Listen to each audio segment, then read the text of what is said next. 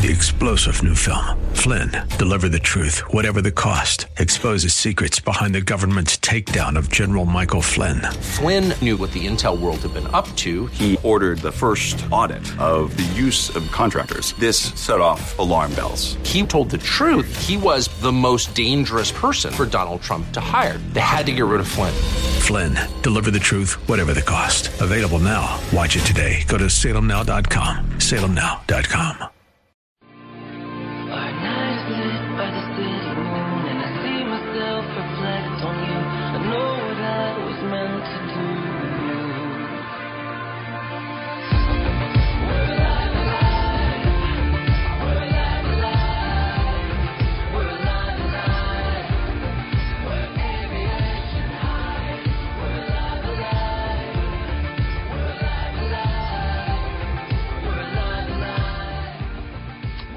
I'm Rob Black, talking all things financial, money, investing, and more. Vape is Oxford's 2014 word of the year. Seems like a bad year for words if that's the case.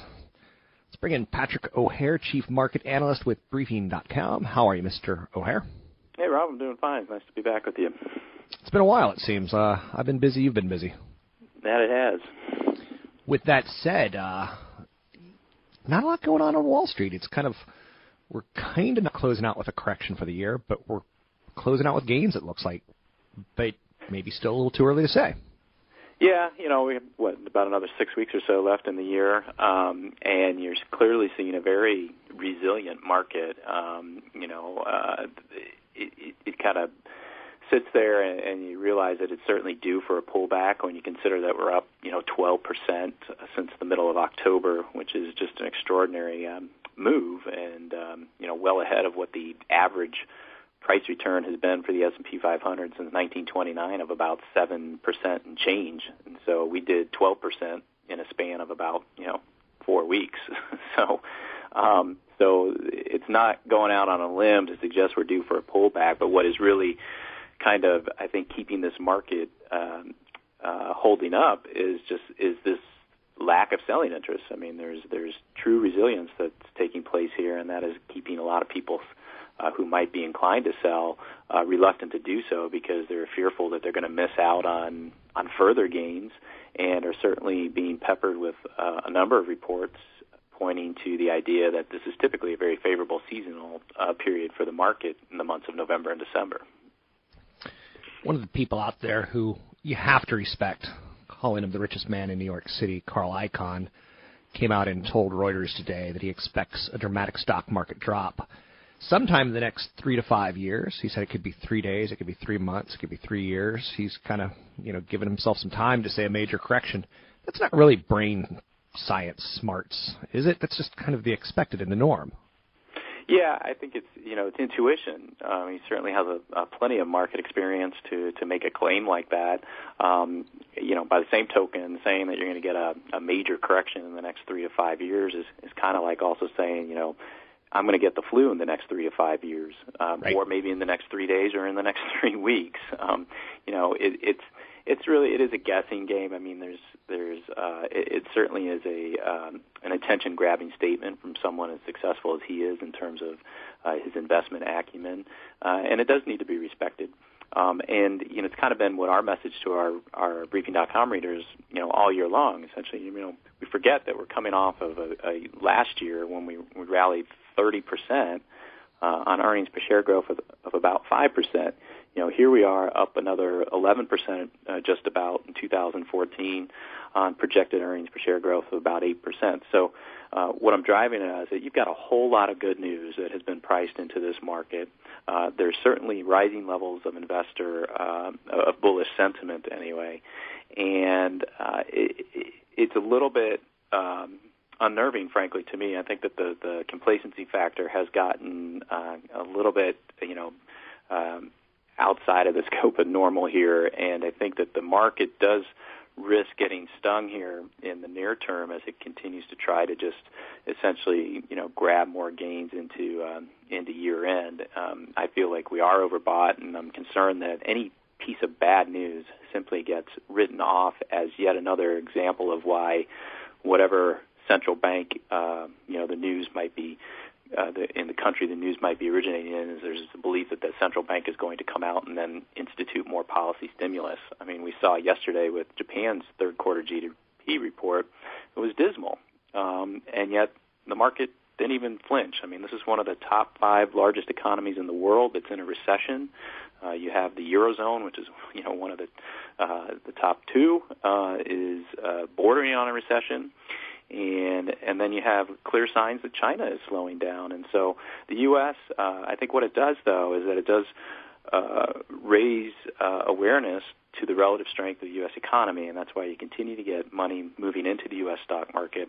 That remains a supportive factor, but um, the world is not a perfect place right now, and there's certainly a lot of economic concerns out there that could come home to roost if they continue to gain traction here into 2015 to the downside. And just to show what you're saying, when you said that, yeah, we will get a big correction, you are, we are overbought. I wanted to boo you. Like, it's not cool to say that there could be a correction. I, I literally wanted to boo you because I like the good times and let them roll.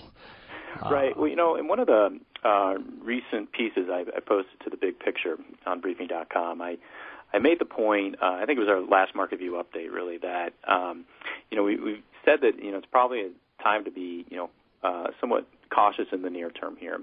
And uh, and what that essentially means is that you know if you're sitting on really big winners, you know you might want to go ahead and, and take some money off the table, right? And then rotate into some maybe underperforming stocks and or industry groups uh, that set you up in a better position for long-term returns. Uh, but having said that, I also acknowledge that you know when you come out and you say that you're you're recommending some profit taking, you're automatically painted you know as, as a bear. Uh, and that's not the case. I mean, we're not bearish on the stock market. I mean, fundamentally, you know, things are still okay. Uh, we're getting to the higher ends of valuation ranges, certainly, uh, but you still have low interest rates, you still have low inflation, and you still have earnings that continue to grow, and those are good things.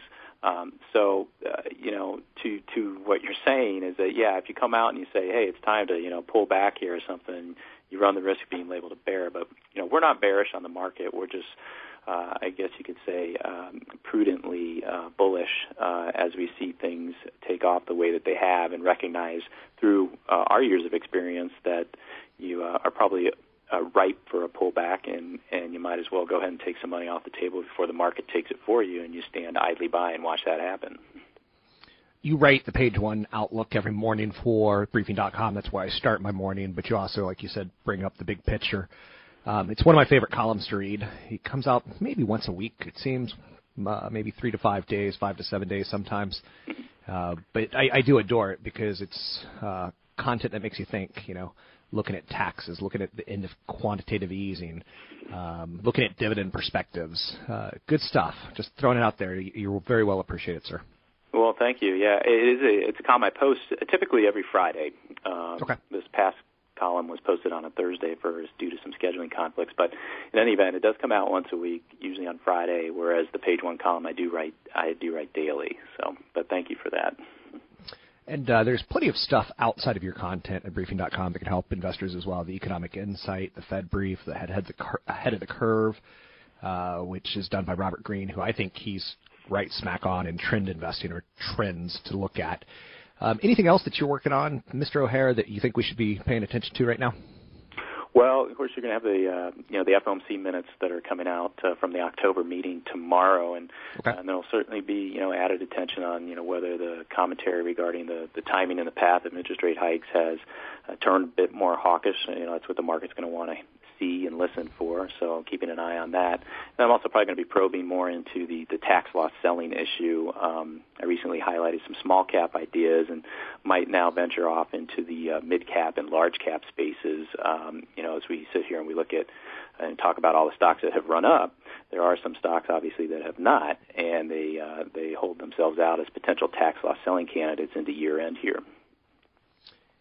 Anything to, any truth to that? What, what are you expecting from the Santa Claus rally this year? The last two months, or just can't guess it this year? Um, I don't think you can really guess. Uh, well, I, I mean, I can't guess. You know, I would think that if obviously conditions stay the way they are, I'd say prospects are good for a Santa Claus rally. Um, but obviously, a lot can happen between now and those last six trading days of the year, um, or the last four and the first two of the, of the next year to determine whether we're going to get that Santa Claus rally uh, indeed. But uh, we certainly haven't seen any. Uh, uh, step back in terms of the market's bullish bias and the willingness to buy dips. So we could get a little bit of you know, pullback activity here over the next few weeks, but um, from what we've been seeing thus far, there's likely going to be some willing and ready buyers uh, when that dip happens. Thanks very much. It's Patrick O'Hare, Chief Market Analyst with Briefing.com. I sincerely say this, they're not paying to be on the air or anything like that. It is the best way to start your financial content in the morning. Uh, Mr. O'Hare, very, very thoughtful in his pieces. But like I said, there's other people as well. Um, Robert Green, I've been reading for years. He's got archives up, and like for instance, he just did a piece on Airbnb and how he, he calls it disruptive. You know, temporary lodging for travelers. I'm looking at getting a resort, not a resort, but you know, I'd like to invite some friends and family to Tahoe, and uh, instead of having them book into a hotel, why not jump on someone's Airbnb? You know, a hot tub. Um, very, very disruptive. So he does his archives all the way back to 2009, and that's where you can start reading some things like, uh, you know, the coming new era of the internet, humorous stock tickers, cloud computing defined four years ago. Having read cloud computing defined four years ago, it might have made you want to jump in on some of the greatest names of investing in the last few years, like Salesforce.com, um, as well as others. So the information's out there briefing.com does a really nice job of doing a service that helps people pull it all together. One thing that I like as an investor are dividends. And I've gotten spoiled by dividend increases over the last few years. 2014 will mark the third year in a row dividends have risen by 10% or more annually. A third year of increases would be welcome. Uh, when dividends were cut in 2010, Companies have been aggressively boosting their dividends as investors pressure firms to return mounting piles of cash to us. It's kind of nice. Big event coming up Thursday night. You can sign up for it at robblack.com. That's robblack.com.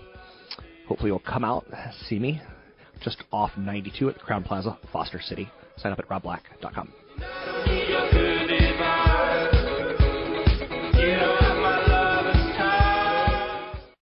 Three star general Michael J. Flynn, head of the Pentagon Intelligence Agency, knew all the government's dirty secrets. He was one of the most respected generals in the military. Flynn knew what the intel world had been up to, he understood its funding. He ordered the first audit of the use of contractors. This set off alarm bells.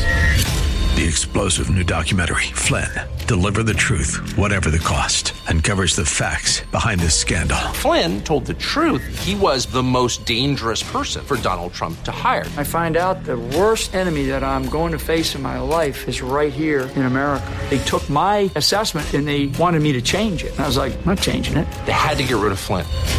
With in depth interviews, archival footage, and never before seen personal records of the man behind the headlines. I just felt like I was drowning. Flynn, deliver the truth, whatever the cost. Available now. Watch it today. Go to salemnow.com. Salemnow.com.